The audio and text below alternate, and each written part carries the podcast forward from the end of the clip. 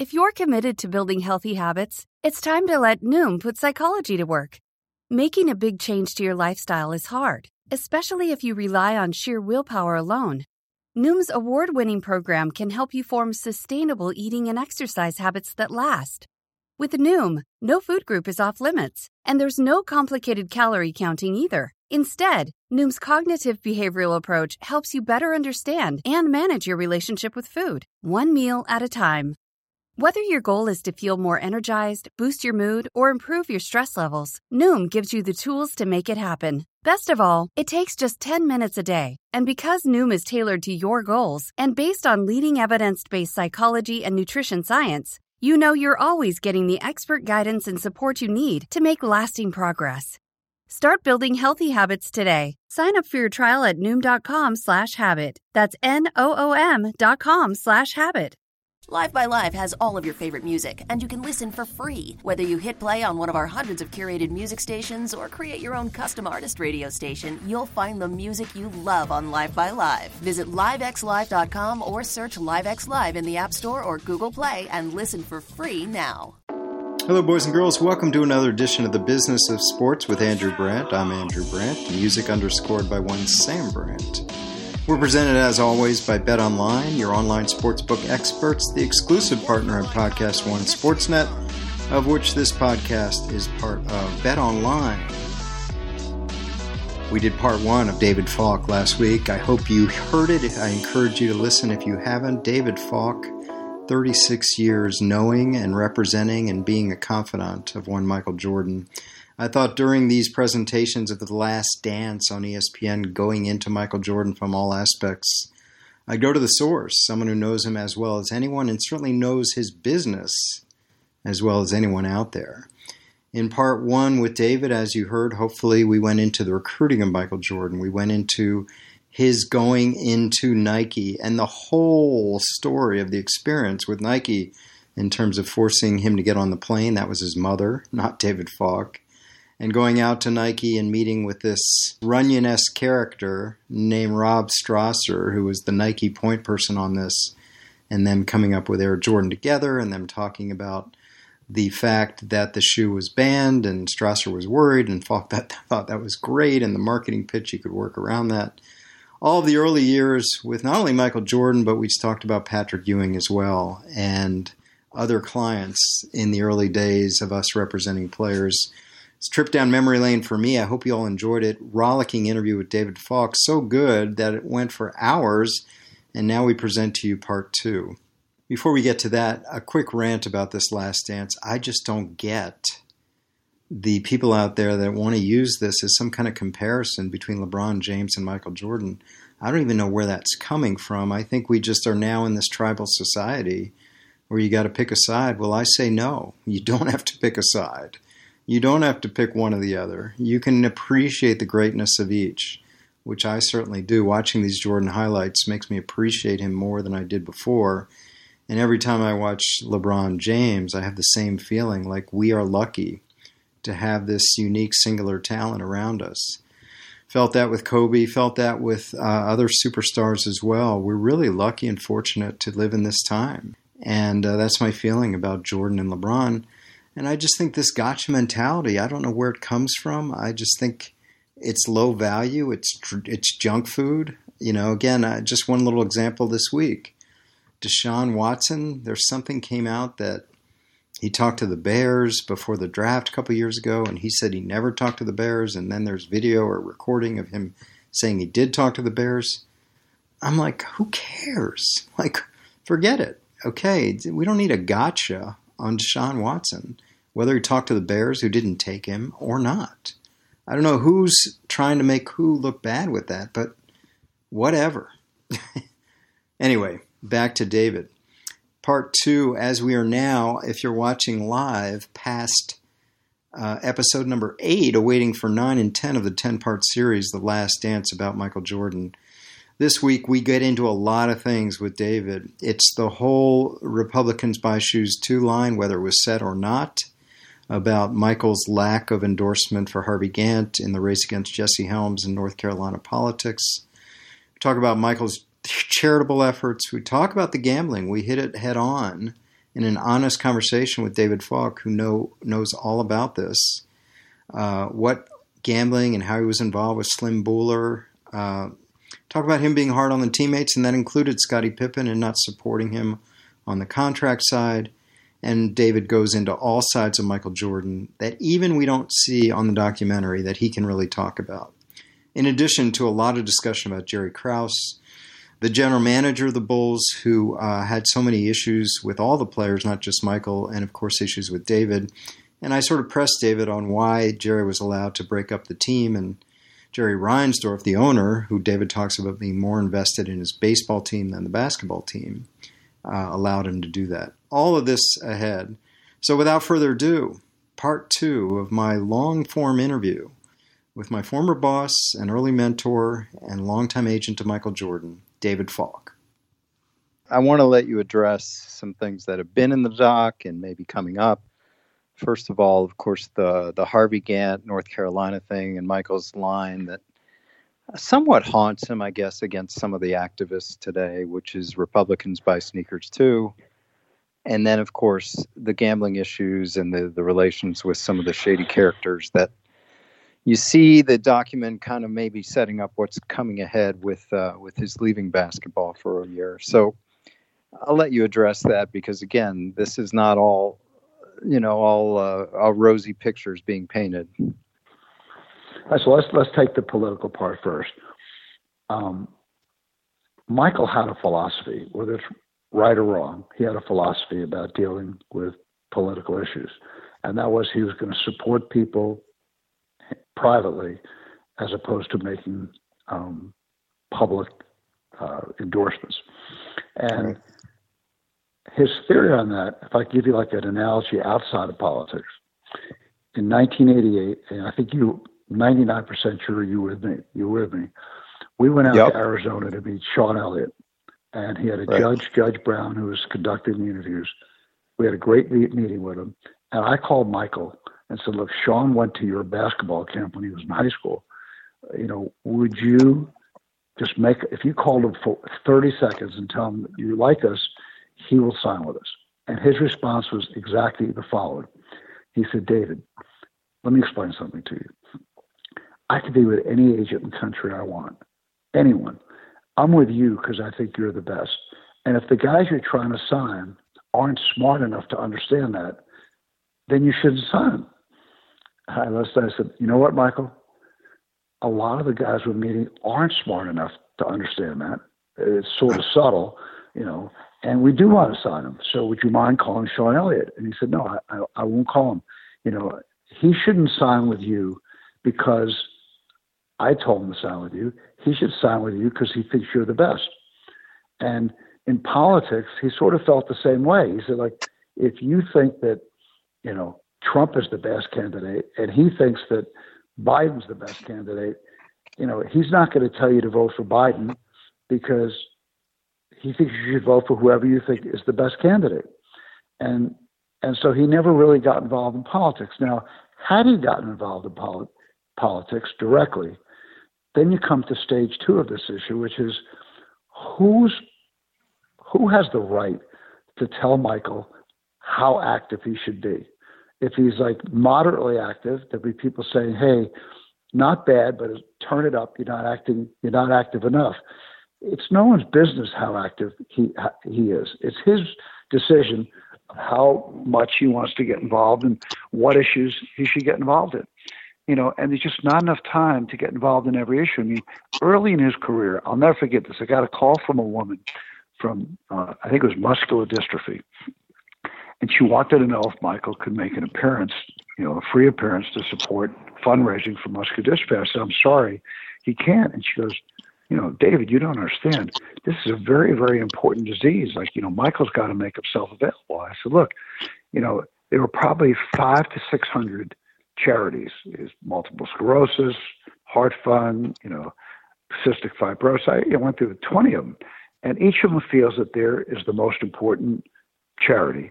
And if he just made one appearance for each of them, you know, he couldn't he couldn't be able to play basketball. He'd be spending all his time making appearances for charity. So you have to pick the things that are important to you and and and put some weight behind them, which is what he did. He picked causes.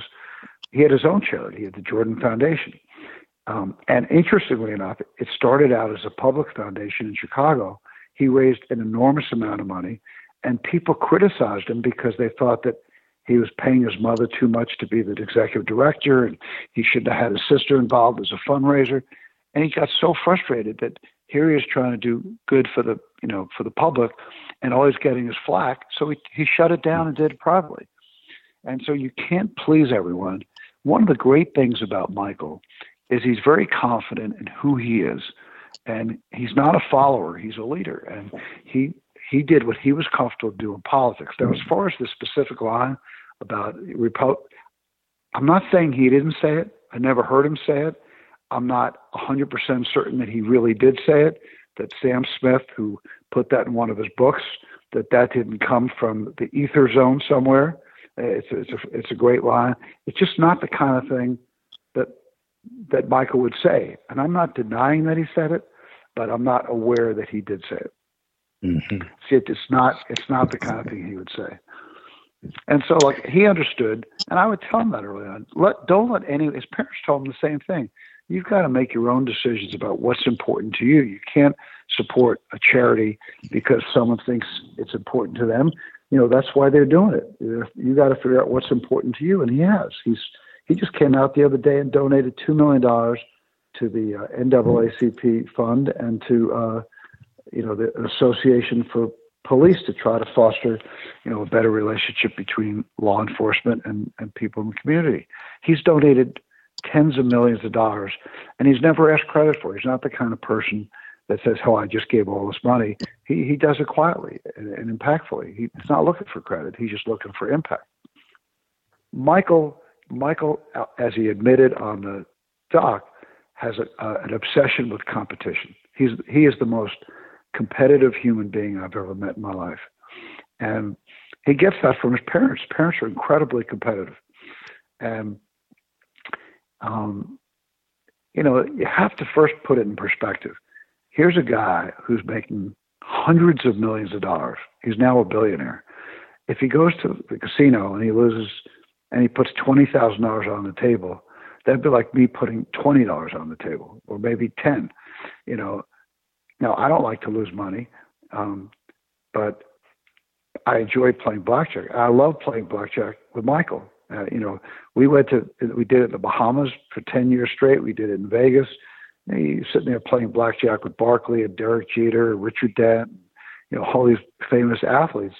And, it, and he is the star of the show. And he's got $60,000 on the table, and I have maybe a hundred you know, and if I get a pair of eights, I'll say to him, hey, you want me to split the eights? And he said, well, don't you know how to play? I said, I do, but what I do with my hundred dollars is going to affect your sixty thousand. Like, w- which way do you want to go? And he's he's great. He's just hilarious to play with, and I don't think he remotely has a gambling problem. I think he enjoys gambling. It's just a form of competition, and I don't think he would care, Andy, whether he had a million on the table or a dollar. I think if you play golf with Michael, whether you bet him a dollar for the entire match or you bet him a million dollars for the match, he'd play exactly the same and want to tear your heart out. And so I do not remotely think he has a gambling problem. I think he enjoys gambling. And again, uh, you know, and I know because my dad was a compulsive gambler. My dad lost every penny he ever made, ever, at the racetrack. He always thought he mm. was going to win the trifecta and not have to work again. And so I'm very sensitive, you know, to gambling. I can't say I love sitting and play blackjack and watching, you know, a guy call for markets at a hundred thousand dollars a pop. But you know, I've seen him win a million. I've seen him lose a million.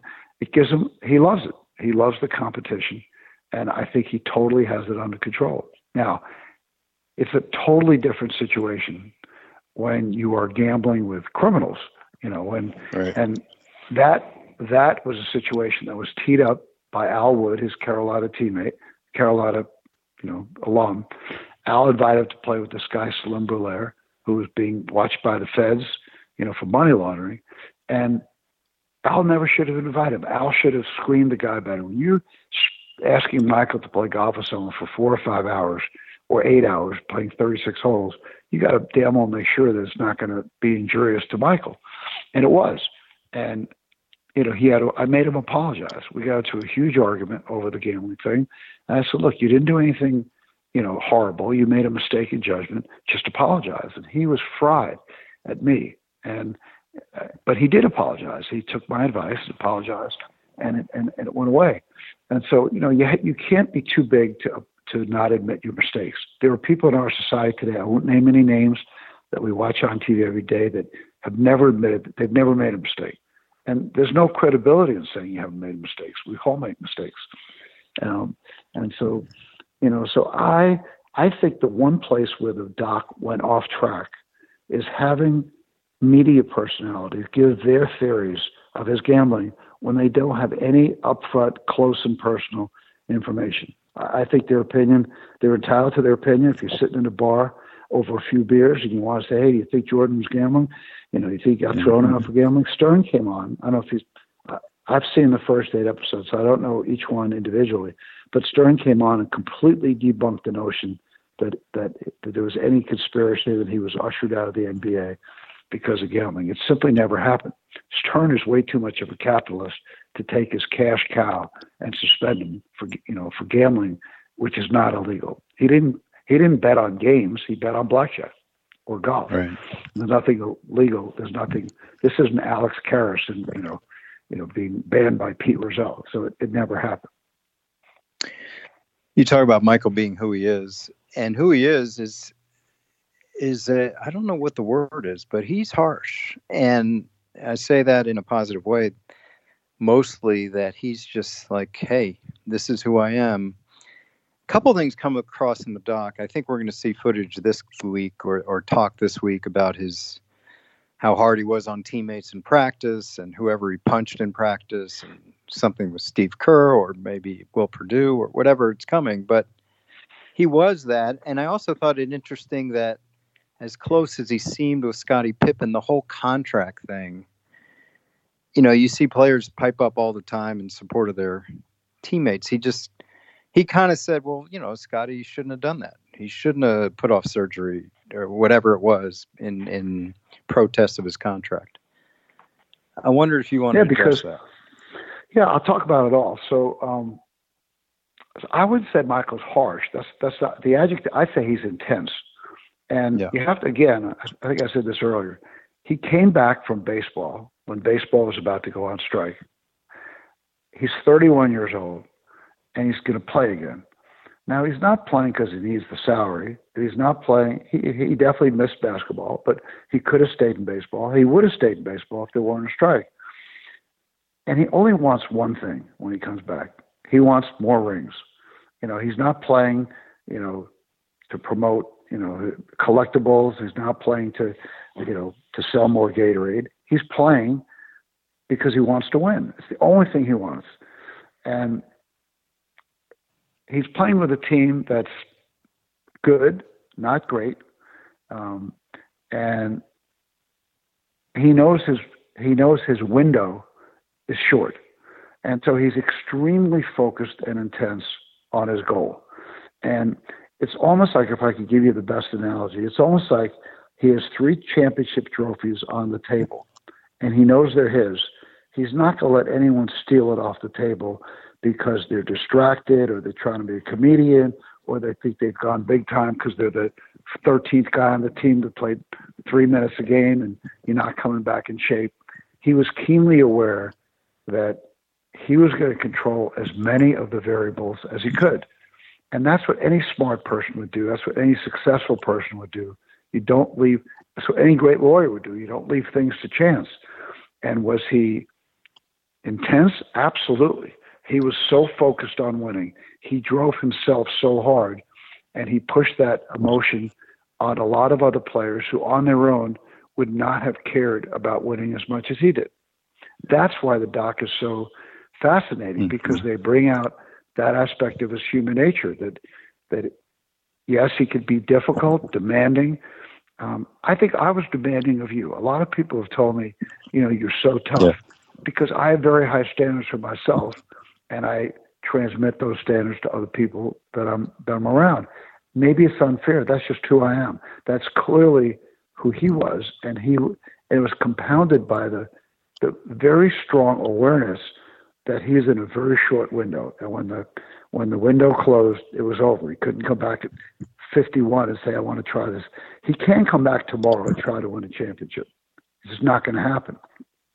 And so the the he was he was Andrew what most athletes need to be keenly aware of his mortality as an athlete. Even as the greatest mm-hmm. player in the history of the game, he knew it wasn't going to last forever, and he wanted to he wanted to take as many drinks as he could, you know, while while while he could. And yes, he was extremely demanding. And Phil, by contrast, who was a great coach, it was a very low key guy. And so that's what you want. You want your best player to drive your other player. I'll tell you a great story. If I give you an analogy outside of Michael Jordan, James Worthy told me this story. Michael had a teammate on the Bulls named Orlando Woolridge from Notre Dame. Orlando was chiseled like a Greek Adonis, six nine. He could jump through the hoop. He wasn't a great competitor. He was what most people call a stat guy. If he had 20 and 10 and they lost by 50, he was happy. If they won by 50 and he had five and five, he'd be unhappy. He had a drug problem and he got went to rehab and he got traded to the Lakers in the height of Showtime. Magic, Kareem, Worthy, Cooper, Byron Scott, etc. Kurt Rambis. He was not a player who practiced hard. So he comes to practice the first few days under Riley, and they're running fast break drills, and he is loping up and down the court, taking his taking his time. Magic is watching this. Here's the outside guy coming into the family, not practicing hard, and Magic was doing a slow burn. So on one play, Magic throws him the hardest blind pass he can, and splits open Woolridge's mouth. He's bleeding like crazy. They take him in the locker room. Gets about eight stitches. They bring him back out. He's got bandages on his on the side.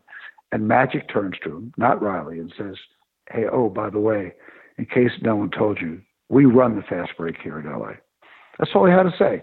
Now, Jerry West is the GM, president. He didn't have to say it. Pat Riley's yeah. the coach. He didn't have to say it. When you have your best player tuned into your philosophy, which Phil did with Michael, Michael did that with every coach. He did that with Dean. He did that with Kevin Loughery as a rookie. He did that with Phil. Did that with his baseball coach, with Tito Francona in Birmingham. Michael was a respectful person. And he was laying down the law, so Phil didn't have to lay down the law. And he was doing it both for the team and for himself because he he it wasn't worth playing if he couldn't win. And I, I agree with that. I think that what this documentary shows is is Michael in all the footage, and I think the best part, the best part is we're seeing a side of Michael no one ever saw.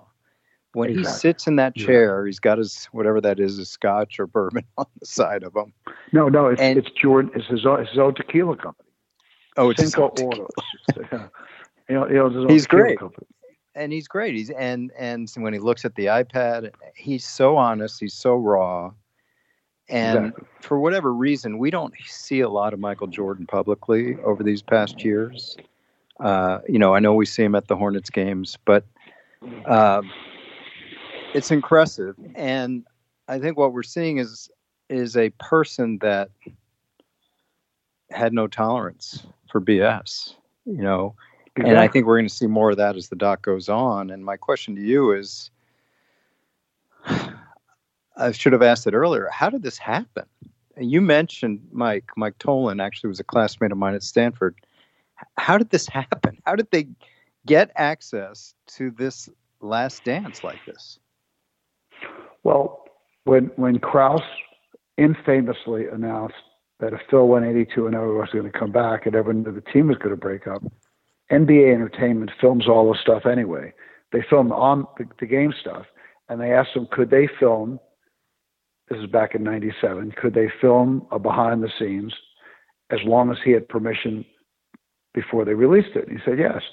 And so that was 23 years ago. He, he's never yeah. given permission to release it. Stern's asked me hundreds of times over the last 20 years, you know, what are we going to make into a movie? You know, David's dead. This was his vision. And, you know, very recently, Michael uh, agreed I wasn't involved in the approval process. He agreed, you know, that it was time to release the footage. and he is he's an extremely genuine person. You know, he's putting on no airs. He's not soft pedaling it. You know, I didn't answer your question about Pippen. The Pippen relationship is really, really fascinating because if you listen to Pippen's interviews over the last two or three years, not not in the documentary, just ESPN, different places, he yeah. oftentimes has said that Michael was not the greatest player ever. Now, Michael said Pippen was his greatest teammate ever, but Pippen would not acknowledge that Michael was the greatest player ever because there's an underlying their relationship. There's a there's a certain level of jealousy that Pippen had toward Michael, which he openly expressed in the doc. I mean, think about this: Pippen comes out of Central Arkansas in 1987 yeah. as the fifth pick in the draft. Very few people ever heard of Scottie Pippen, much less Central Arkansas. He didn't go to Kentucky, he didn't go to Duke, didn't go to Carolina, didn't go to Kansas, didn't go to UCLA, Arizona, Oregon, Syracuse. I can name a zillion basketball schools, Georgetown. Um, and his dream was to be the best player on the team. Now, you know James Worthy well. We worked together with James for years. Right. James was the best player in the state of North Carolina, probably from the seventh or eighth grade through his junior year at Carolina when he won the national championship. He was the man. Everyone knew he was the man. And he was an extremely confident man. And he got drafted number one by the Lakers in 1982, the only player in the history of the NBA, Andrew, to be drafted number one by a team that had just won the title. And I guarantee you, the entire time he was on the Lakers, he never once said to himself, gosh, I'd really like to be the best player in this team when he had Magic and Kareem on the team. He didn't care. Mm-hmm. He just wanted to win. Now, in the playoffs, he became Superman. He, he elevated his game to a different level. Big game James. He was amazing. But his ego, he was so confident in himself that he wasn't worried where he was ranked. If he were in the NBA today as one of the top 10 players in the league, but not the best player on his team, he'd, he'd probably ask for a trade you know, a player today's player wouldn't accept being the third best player on the team when you're that good. But he he just loved playing with those guys, and he was content just to put rings on. Um, so Scottie, you know, Scottie comes from a different background. Now, as far as the contract's concerned,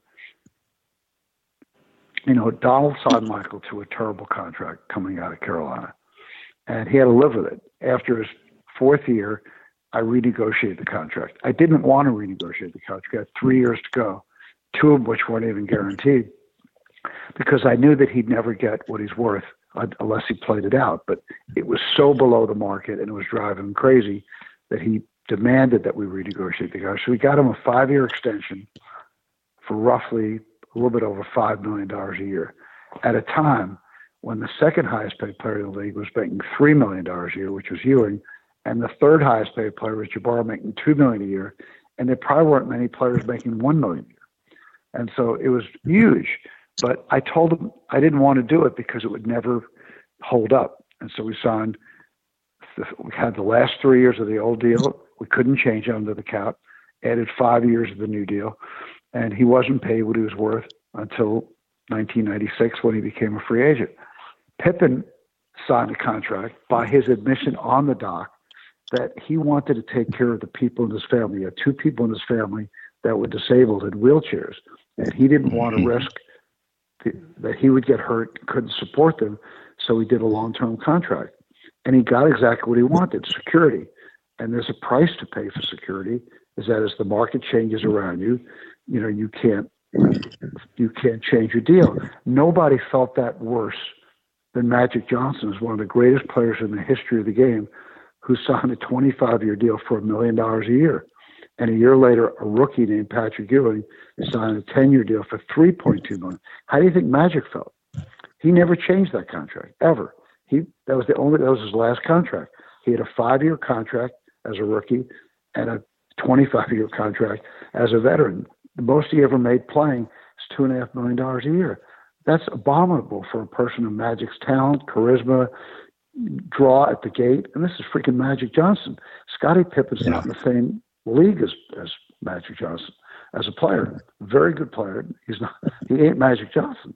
And so, you know, Michael was upset not because he didn't want Scottie to make more money, but because he was using his dissatisfaction with the contract to interfere on the court. That's inappropriate. And it is inappropriate. Yeah. You know, speaking of the Bulls, as we wrap up, David, I just thought, and by the way, one of my I can't believe I'm here moments when I pinch myself at age 26 or 27. You took me out to dinner after a Bulls game. It was you, me, and Jerry Reinsdorf. That was it. And I'm thinking wow. to myself, what am I doing here at a Chicago steakhouse? and I remember you and Reinsdorf, uh, he was quite a bit older, but you just had a nice relationship, obviously because you had Michael Jordan, but I think you guys got along well. Which sort of brings me to the question of this whole thing. I have my sons are watching. I have people ask me, what was going on here? Like, how does the GM say this is it? for this group. And and if that was happening today, I my God, it'd be a social media every hour would be these polls and these uh, ESPN shows about it. It was like people are looking back and saying, "How did that happen?" So you have obviously unique insights into what was going on. How does Jerry Krause, the GM, decide not to go forward with this team? And I think the bigger question you would have extreme insight on is how does Jerry Reinsdorf allow it? Yeah, it's a great question. Really great question. And I've discussed this with Jerry recently, you know, just sort of after watching the doc rehash it again.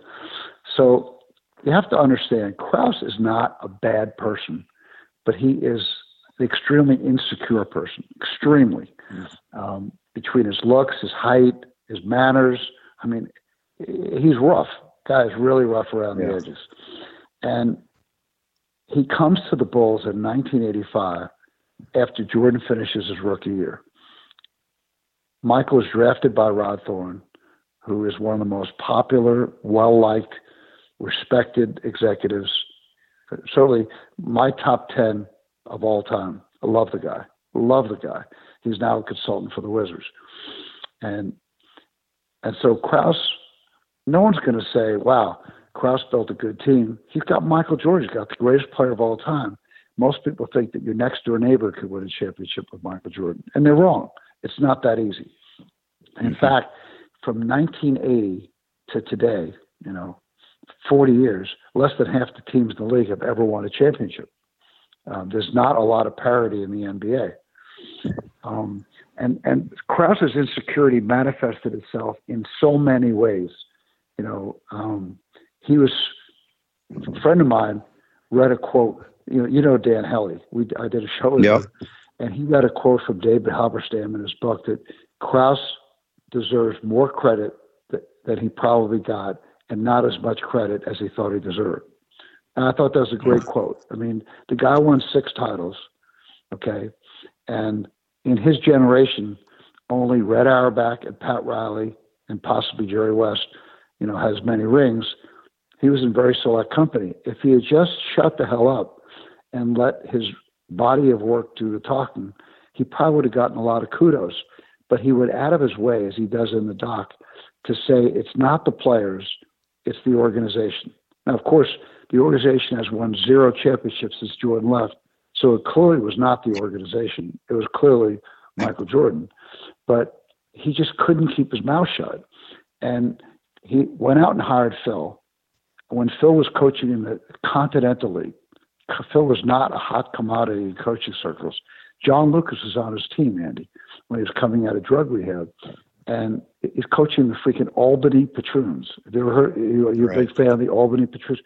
And he hires Phil because he knows he's going to have way more control over an upstart than he would over a guy like Doug Collins, who Michael loved. Doug was a great coach. And as Phil's popularity grew, Phil got way more credit for the Bulls' wins than than Jerry did, than Jerry Krause did, and he was more popular. You know, he was more charming, more interesting, and it drove Krause crazy. And I think that their relationship soured because Krause wasn't getting the. Re- Phil would ask him not to come into the locker room. That was the player's domain. And Krause felt he had the right to go in. Players didn't want Krause in the locker room. They didn't want no none of the players liked Krause, and he didn't make it easy for them to like him. He just didn't. He, he graded on their personalities, and and so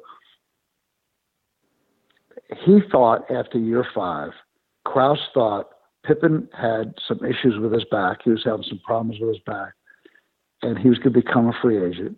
He had a bunch of other players on the team that would become free agents that were role players, and he felt that because of the championships, that their value as free agents would be grossly in excess of their value to the Bulls. You might as well just break it up now. Now, that might be a good decision if you don't have a championship team. If you're a regular team and you think, hey, we've done as good as we can, time to rebuild, you know, I get it. Um, but you don't do that to a team that's won two in a row. You you play out the string, and and so not only was it a questionable decision, you know, because they'd won the championship, but even if you're going to make the decision, you would never announce it in advance. If you want to win the sixth title and then say, hey, we're not going to bring the group back because Pippen's back is bad, Dennis has gone off the deep end, you know, whatever, we're going to try a new coat, we're going to start again, and we can't have Phil in a rebuilding mode.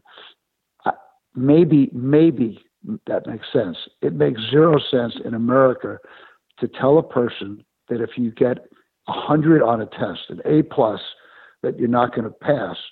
it, mm-hmm. it defies logic. It just does. But that's Krause's personality. He wanted to show people that he was in charge, and he did. And he he's being vilified for it, you know, for making that decision because a lot of people think that if they just kept the band together, they could have won a few more titles. Now, why did Jerry Reinsdorf, who I love, I love a guy, why did he condone it? I think that basketball is not Reinsdorf's first love. He loves baseball. He owns the White Sox. Mm-hmm. That's his passion. Um, I think he enjoys the the Bulls. My his son Michael, who's a great guy, he runs the Bulls, and I think that he gave Krause a reasonably wide level of authority, and Krause obviously convinced him that it wouldn't make sense in, from business to bring back Pippen and all these guys. They were going to have to rebuild. I think that was a little bit of a smokescreen. I think what Krause wanted, he wanted to hire Tim Floyd, who was another upstart coach you know, wasn't a big name college coach, his fishing buddy that he could control and tell him what to do and who to play. Like that's what he wanted. And he sacrificed a chance for a seventh or an eighth championship, I think, for his ego. And, you know, I don't want to berate the guy because he died, but um, really, really poor decision. And Jerry Reinsdorf, to his credit, gave Krause a lot of authority he should have supervened, in my opinion, and said, Jerry, that's he, he knows that announcing it was a disaster. He didn't condone announcing it, but one, uh, let me tell you a funny story, okay? This is Krause. This is Krause in a nutshell. So we renegotiate Michael's deal in 1988, sign to the highest deal in the history of the NBA, and go to the press conference. We're sitting in Reinsdorf's office deciding how we want to address the contract to the media. Krause says, let's just say it's an eight year contract and the terms are undisclosed. I look at Reinsdorf as a jury. Either you say the terms are undisclosed, or you say we signed to an eight year contract for the highest contract in the history of the NBA. But you can't announce you've tied up the best player in the league, you know, without announcing the money. So you pick your poison. Either say no terms mm. or all terms. Now Krause starts arguing as he always does. And Reinsdorf shuts him up and says, Jerry, shut up. David's right. So we go into the press conference, and Reinsdorf lets Krause run the press conference. So Krause stands up. You know, the guy's about five five. He has his head down, like he's at a funeral, and in a really soft voice, he says, um, uh, "We'd like to announce uh, that one of our very good players, um, Michael Jordan, we've signed to an extension." Terms are undisclosed. Are there any questions? Now, he's the greatest player in the history of the game, the biggest player on the team, and he acts like he's at a funeral like that. He's he's mad that they've signed him or something. So the first reporter raises his hand and said, Jerry, why'd you decide to sign Michael for eight years? And Krause says, I didn't say that we signed Michael for eight years. He goes, I know, but the press release you gave us before we came in here says you signed him for eight years. I look at Reinsdorf like, come on. Like, come on, are you serious? And he just like gives the look like Michael gave after he hit six threes against Portland. Like, sorry, yeah, that's Krause. you know, and the guy just had a terrible touch with people. That doesn't mean he was a terrible executive. It just he was he happened to be a very insecure guy, um, and you know, excuse me. Bless you. It's almost interesting I'm that sneezing on the truth. you I'm sneezing. On, You I'm wonder- sneezing on the truth. no worry. It's always interesting if you you think about today and whether there could even be a GM as unpolished as there was back then. I remember being around you and Michael one day, and you guys are I think we're, you brought lunch in the office, and you're talking this crumbs, this crumbs, that. I'm Yeah. like, and Michael left, and I'm like, David, you guys kept talking about crumbs. What's crumbs? And you said, oh, that's good. That's his general manager. I got. I got. I'm like, I got to say one more great. Yeah. I want to say I want to come back to the just before we finish. I'll come back to Pippen for a minute.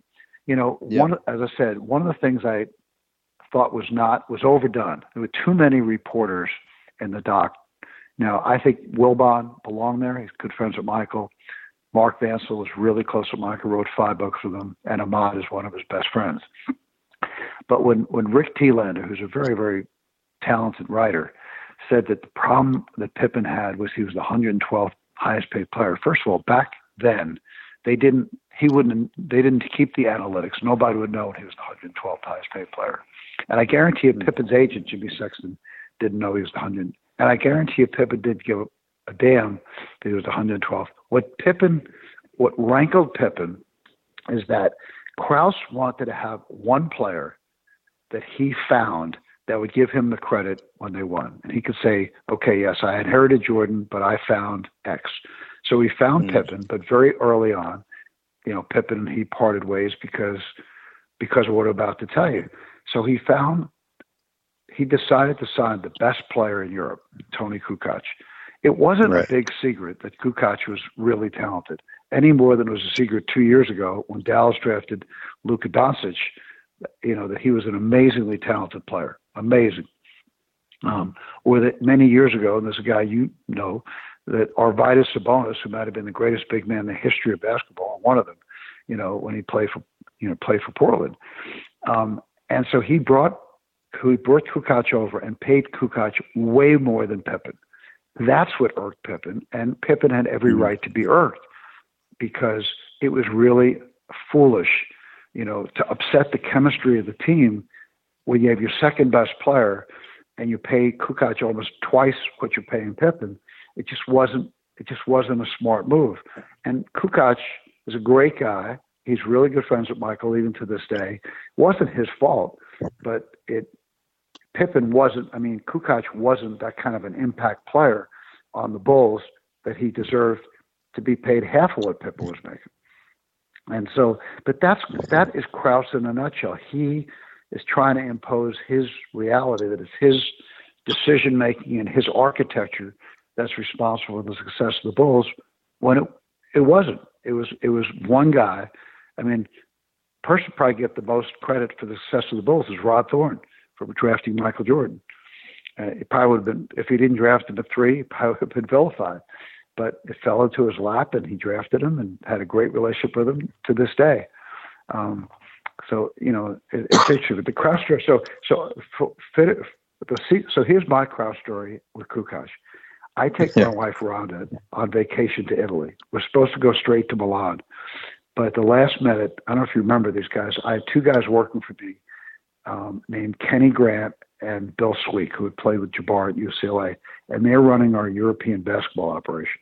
So they say, David, if you're coming to Italy, why don't you take a day off and come to the European Final Four in Forlì, Italy? Well, we had a player named Rod Griffin in 1978, who was the ACC Player of the Year, got cut in training camp by Denver and played his whole career in Forlì. So I got a limo for my wife. She goes up to Milan. They pick me up in Bologna. We go to Forlì.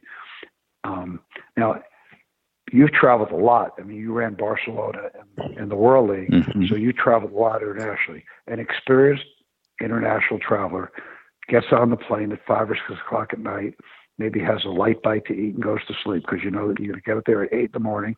You're going to have to go to work. So I Mhm. didn't have anything to eat, had a glass of wine, a motion sickness pill, put on a blindfold, and went to sleep. I got to Italy, spent the day with my guys, and that night we went to the Italian Final Four to see who Toni Kukoc, paying for Benetton, run by my guy you know as well, named Beppe DiStefano, who got me the mm-hmm. best ticket in the arena, first row, center court. So the game's about to start, and who walks in but Jerry Krause? Now, I wasn't on the plane with him, but I would bet a lot of money that Krause ate every meal, watched two movies, got up, had, had the ice cream in the middle of the night, breakfast in the morning, probably didn't skip a meal, and slept zero. So he's walking in with his head down, he's exhausted, and he's slouching in. And to get to his seat up in the, you know, he likes to sit up high because he thinks it gives him a better view of the and no one can watch him take notes because he thinks he has a better insight into the players than anyone. So, so I'm watching the game, and to get to his seat, Krause has to literally walk right by me. So I'm sitting there. As he gets about ten feet away, his head's still down. He hasn't looked up, and I scream really loud, "Jerry!" And he like he, looks up. He's startled. He's, he's trying to focus his eyes. His jowls are shaking. And you think he's having a nightmare. Like, what the freak is Falk doing? I'm in Italy. It was like this was a bad dream. I said, "What? Are you, you're not here to see Kukoc again, are you?" And he said, "No, no, you know, I'm just scouting." So it goes up to his seat. Halftime, I'm getting a little tired. I've been up for like you know 30 hours, and so I go to uh, the snack bar to get a coke, and I bump into a former bull named Dave Corzine, who's a center. He was a great mm-hmm. guy. But before I go, I turn up to look at Krause, and he is dead asleep his arms are slated aside. His mouth is open. He's snoring, and his notebook is what with his his you know CIA notes that no one else can see. It's freaking wide open. I'm just cracking up. So I go to get my coke, and I see Corzine. I said, "Dave, you got to come with me. I got a special guest in the stands. You got to watch it. So Corzine comes back, Krause up there, snoring his, you know, and, and we're, we're laughing our ass off. So the game ends, and I walked in. The, Beppe had me come in the locker room. I met Kukoc, really nice young man. I told him who I was, and my guys take me to stay overnight in this little town called Imola, about 20 minutes away. And I'm so wired now from the coke, I can't sleep. We decide to have a drink in the bar. So there's five small, you know how they are in Italy, like these little round round yeah. tables, tabletop bar. And I get a drink from my guys, and I look to my left, and who do I see? Toni Kukoc, oh, no. his, his agent Mark Crow, and Krause, nose to nose. Krause is pounding him, you know, to come to Chicago. So I walk up, I get it, get, I walk up behind Krause and I slap him on the back as hard as I can, really hard. And like, it's like this Starlet turns around. I said, "Oh my God, nightmare number two. What the freak is Falk doing in the bar?" And I said, "God, like, what are you doing, Jerry?" And he goes, "Ah, oh, just having a little social chat." I said, "Well, let me buy you a drink." He said, "No, no, no, no. It's just just talking socially. I said, well, let me buy you a social drink. Like, you paid so much money to our players. And I want to thank you. And he's going crazy. So I, we get Kukoc and I said, look, when you're done getting briefed over here by Jerry Krause, slide on over to my table. Let me let me debrief you. so I called I called Jerry Reinsdorf when I got home. I said, Jerry, if you want to sign this guy, keep Krause at home. He's driving the kid crazy. You know, you've drafted him. I mean, is he going to come or he's not going to come? Krause isn't going to persuade him to come.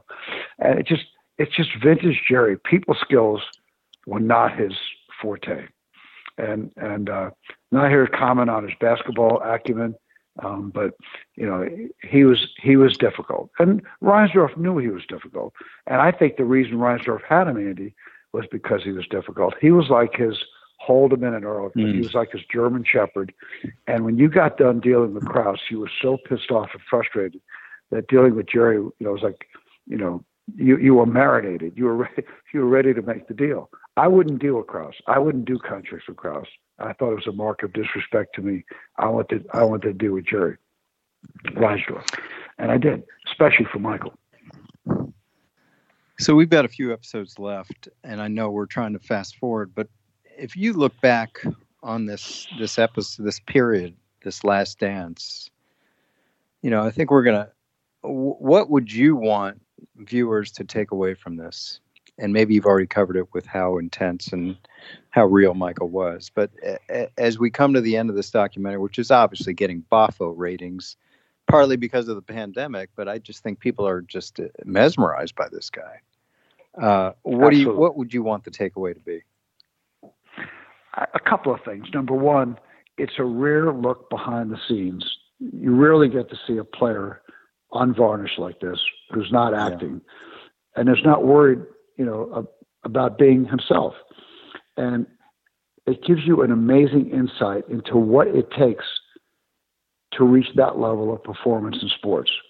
And I think that, you know, I've been telling owners this for 30 years. I think if you took the greatest players, let's say in my career, not not that I've represented, that I've been around, that I've watched, take Jordan, you take Magic, Bird, Patrick Ewing, Olajuwon, you know, um, I, I could go on and on. Every one of those players, Kevin McHale, uh, Joe Dumars, those guys in their DNA, they have a gene. I call it the Terminator gene. They don't want to just win. They want to destroy you. And it doesn't matter how much money you pay them. You could pay them a dollar, you could pay them a trillion. They're gonna they want to destroy you. That's how they're chemically and genetically programmed. The vast majority of players, when you get down from superstars to stars, they don't have that gene. Like mm-hmm. you could pay them a certain amount of money, and they're going to become complacent. They've made the money, they've got the security, they don't work as hard, um, and and Michael had the biggest dose of the Terminator gene of any player I've ever met. Um, you know, I think Jerry West was like that in his day, Oscar Robertson, you know, Elgin Baylor. I mean, those guys were amazing competitors. And there's only a handful of them at, at the highest level of the game. You know, why, like why is Tom Brady playing at age 43? Is it for money? No. Pride, legacy, ego. He's driven. He wants to. Yeah. He probably a little bit like Krause now wants to prove that he can win outside of Belichick, which would be interesting. Um, I'm a big Brady fan. He's a great guy, and it's going to be interesting to see at 43 if he can, you know, win outside of of Belichick. So I think you get a chance to see what does it take as a fan. It doesn't just take jumping ability and style to be a great player. It's not enough. It takes the mental part. And to bear that out, you know, I represented Dominique Wilkins, who I really liked for five years, one of the most physically talented players ever to play basketball, nicknamed the human highlight film. And as he got older, I represented him starting in his eighth year. So let's say he was close to 30. And I used to say to Nique, you've got to broaden your game. When you can't jump, you're not going to be able to play basketball at this level. And he'd get mad and say, well, what about Michael? I said, what about Michael? When Michael can't jump, he'll be Larry Bird. Michael was probably the most fundamentally sound player in the NBA, which was hard to see because of his immense physical talents. But at Carolina, he he learned the fundamentals both offensively and defensively. And I think that the the viewer should come away understanding to get to that pantheon level, that that that very rare air, to quote Michael's book, it that takes way more than hard practice and lifting weights and practicing jump shots. It takes it takes a special mental approach to the game. It takes what you would call being harsh. It takes a certain level of incredible focus and intensity to reach that level. And and um, and it can be destroyed by having someone in your organization whose ego gets in the way of their judgment and breaks up the team because they don't feel they're getting enough credit. I mean, you see sort of both sides of the coin. And in between, you see all the personalities. You see the Rodman who can go off the deep end, even though he's incredibly talented from time to time, or Pippen who could sulk and not want to go in the game because because Phil doesn't call his play on the last play, or he doesn't want to play in Utah when he has a headache, while Jordan has, you know, freaking food poisoning and scores 38 points you know, it takes a lot of adjustments, like a marriage, to make the championship. It's not just having good mm-hmm. players. The players have to get along. And it's not easy to get along when you're playing for nine months in close quarters and you have issues with your family and people wonder why you get more shots or more time, more attention, more endorsements, more money. It's very, there's so many pressures.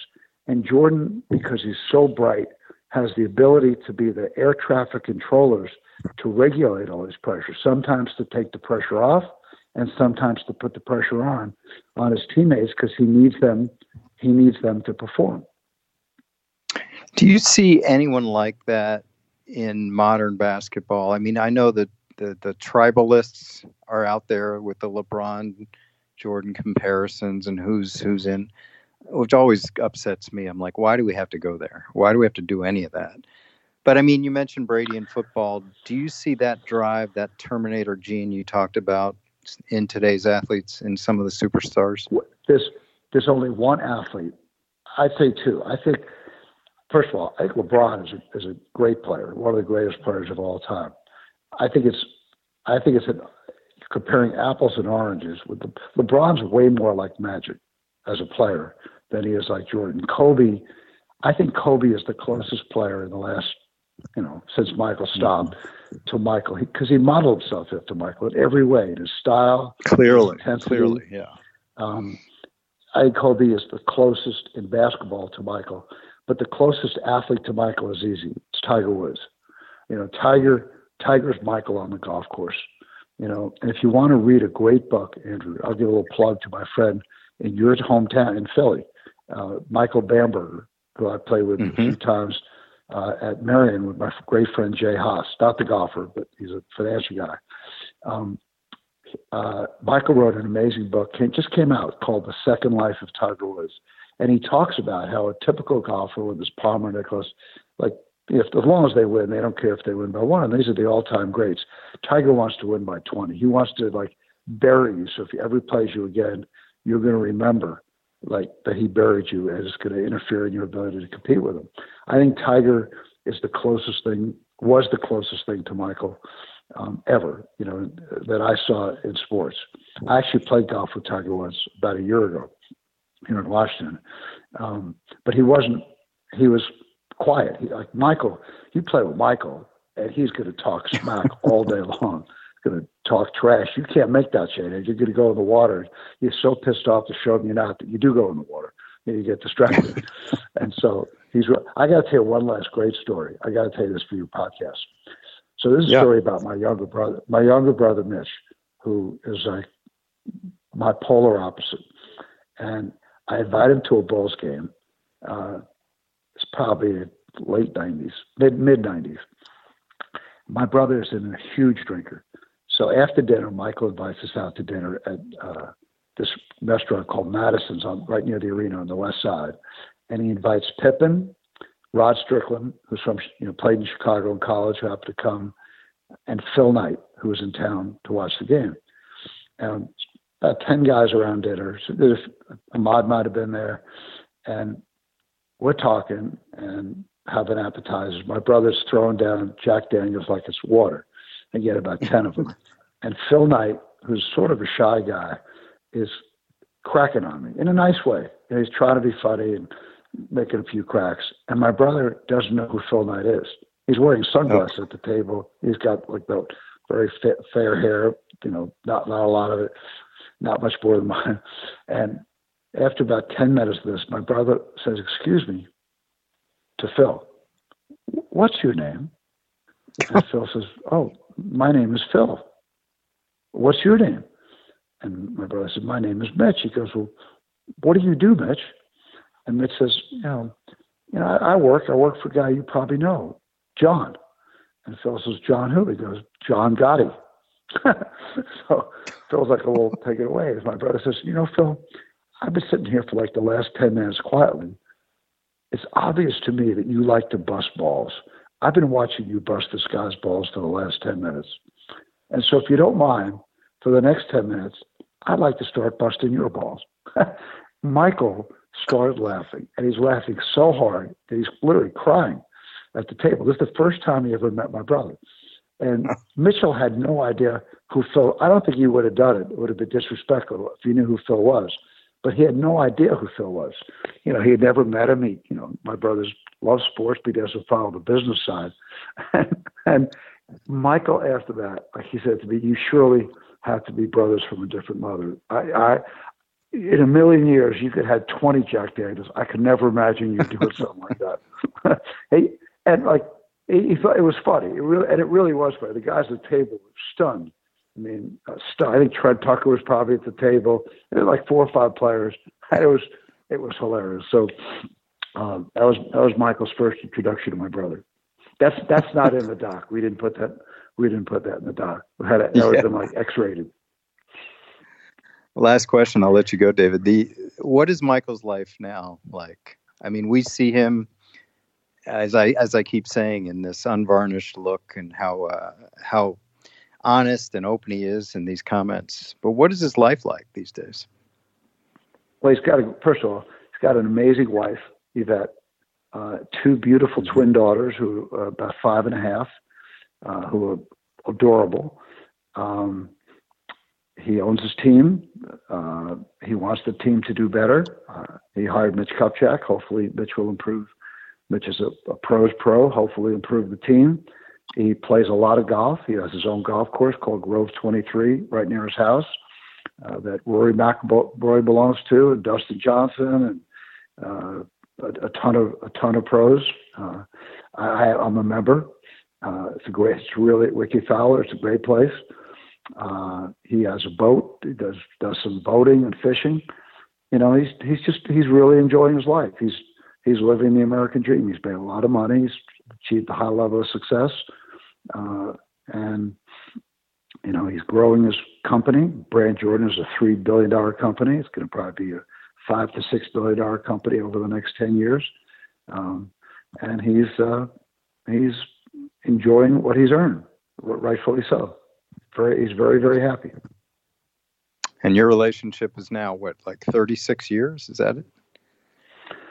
Yeah, 16, 36 years. He's he's a great friend. I had to step down from being his agent when he became an owner of the Wizards, uh, which was sort mm-hmm. of, you know, bittersweet for me. I mean, there's times I miss the action, if you will. There's times I love the fact that I don't have to make ask him to make appearances or, you know, go places. When he asks for my advice about business, he knows I'm there 24/7. I don't call him uh, and say, "Hey, you should be doing this. You should be doing this." He's 57 and he's experienced. He's bright, um, and you know when he needs my advice, he knows I'll be there from you know lifetime. He's got a lifetime contract with me, and and he knows that there probably aren't enough words in the English language for me to thank him for making my career.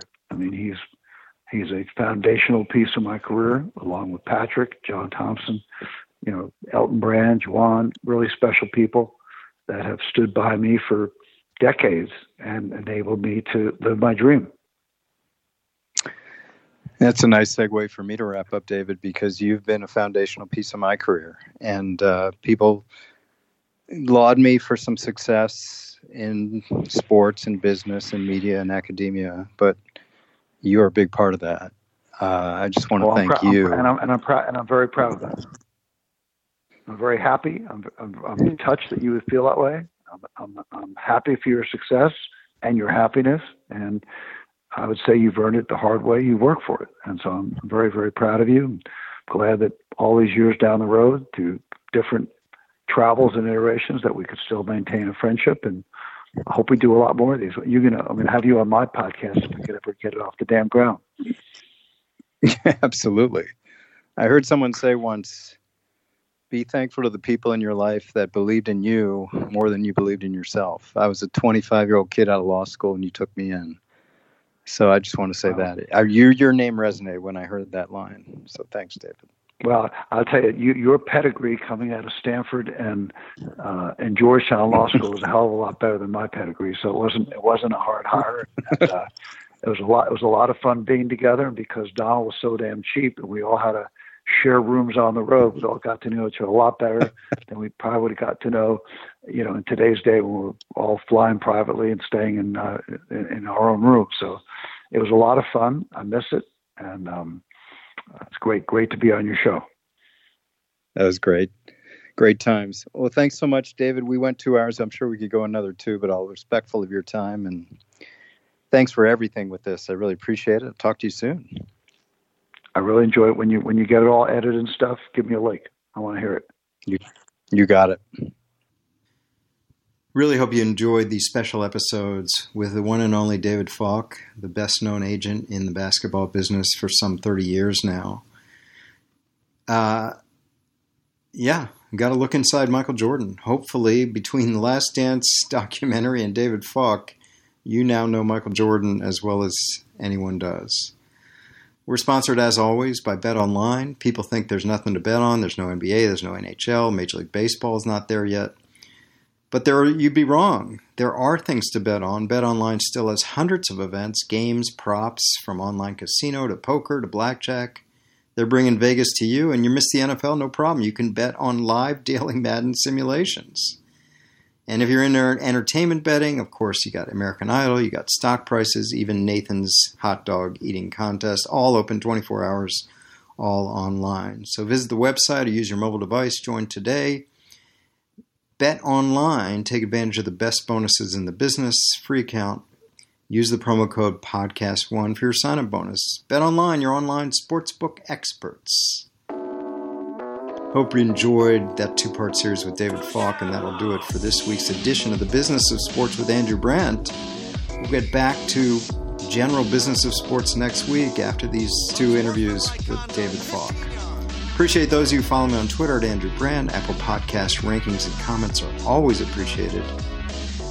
Credit to my son, Sam Brandt, for the interstitial music, and of course, my producer extraordinaire, Brian Neal. And we'll be back next week with another edition of The Business of Sports with Andrew Brandt.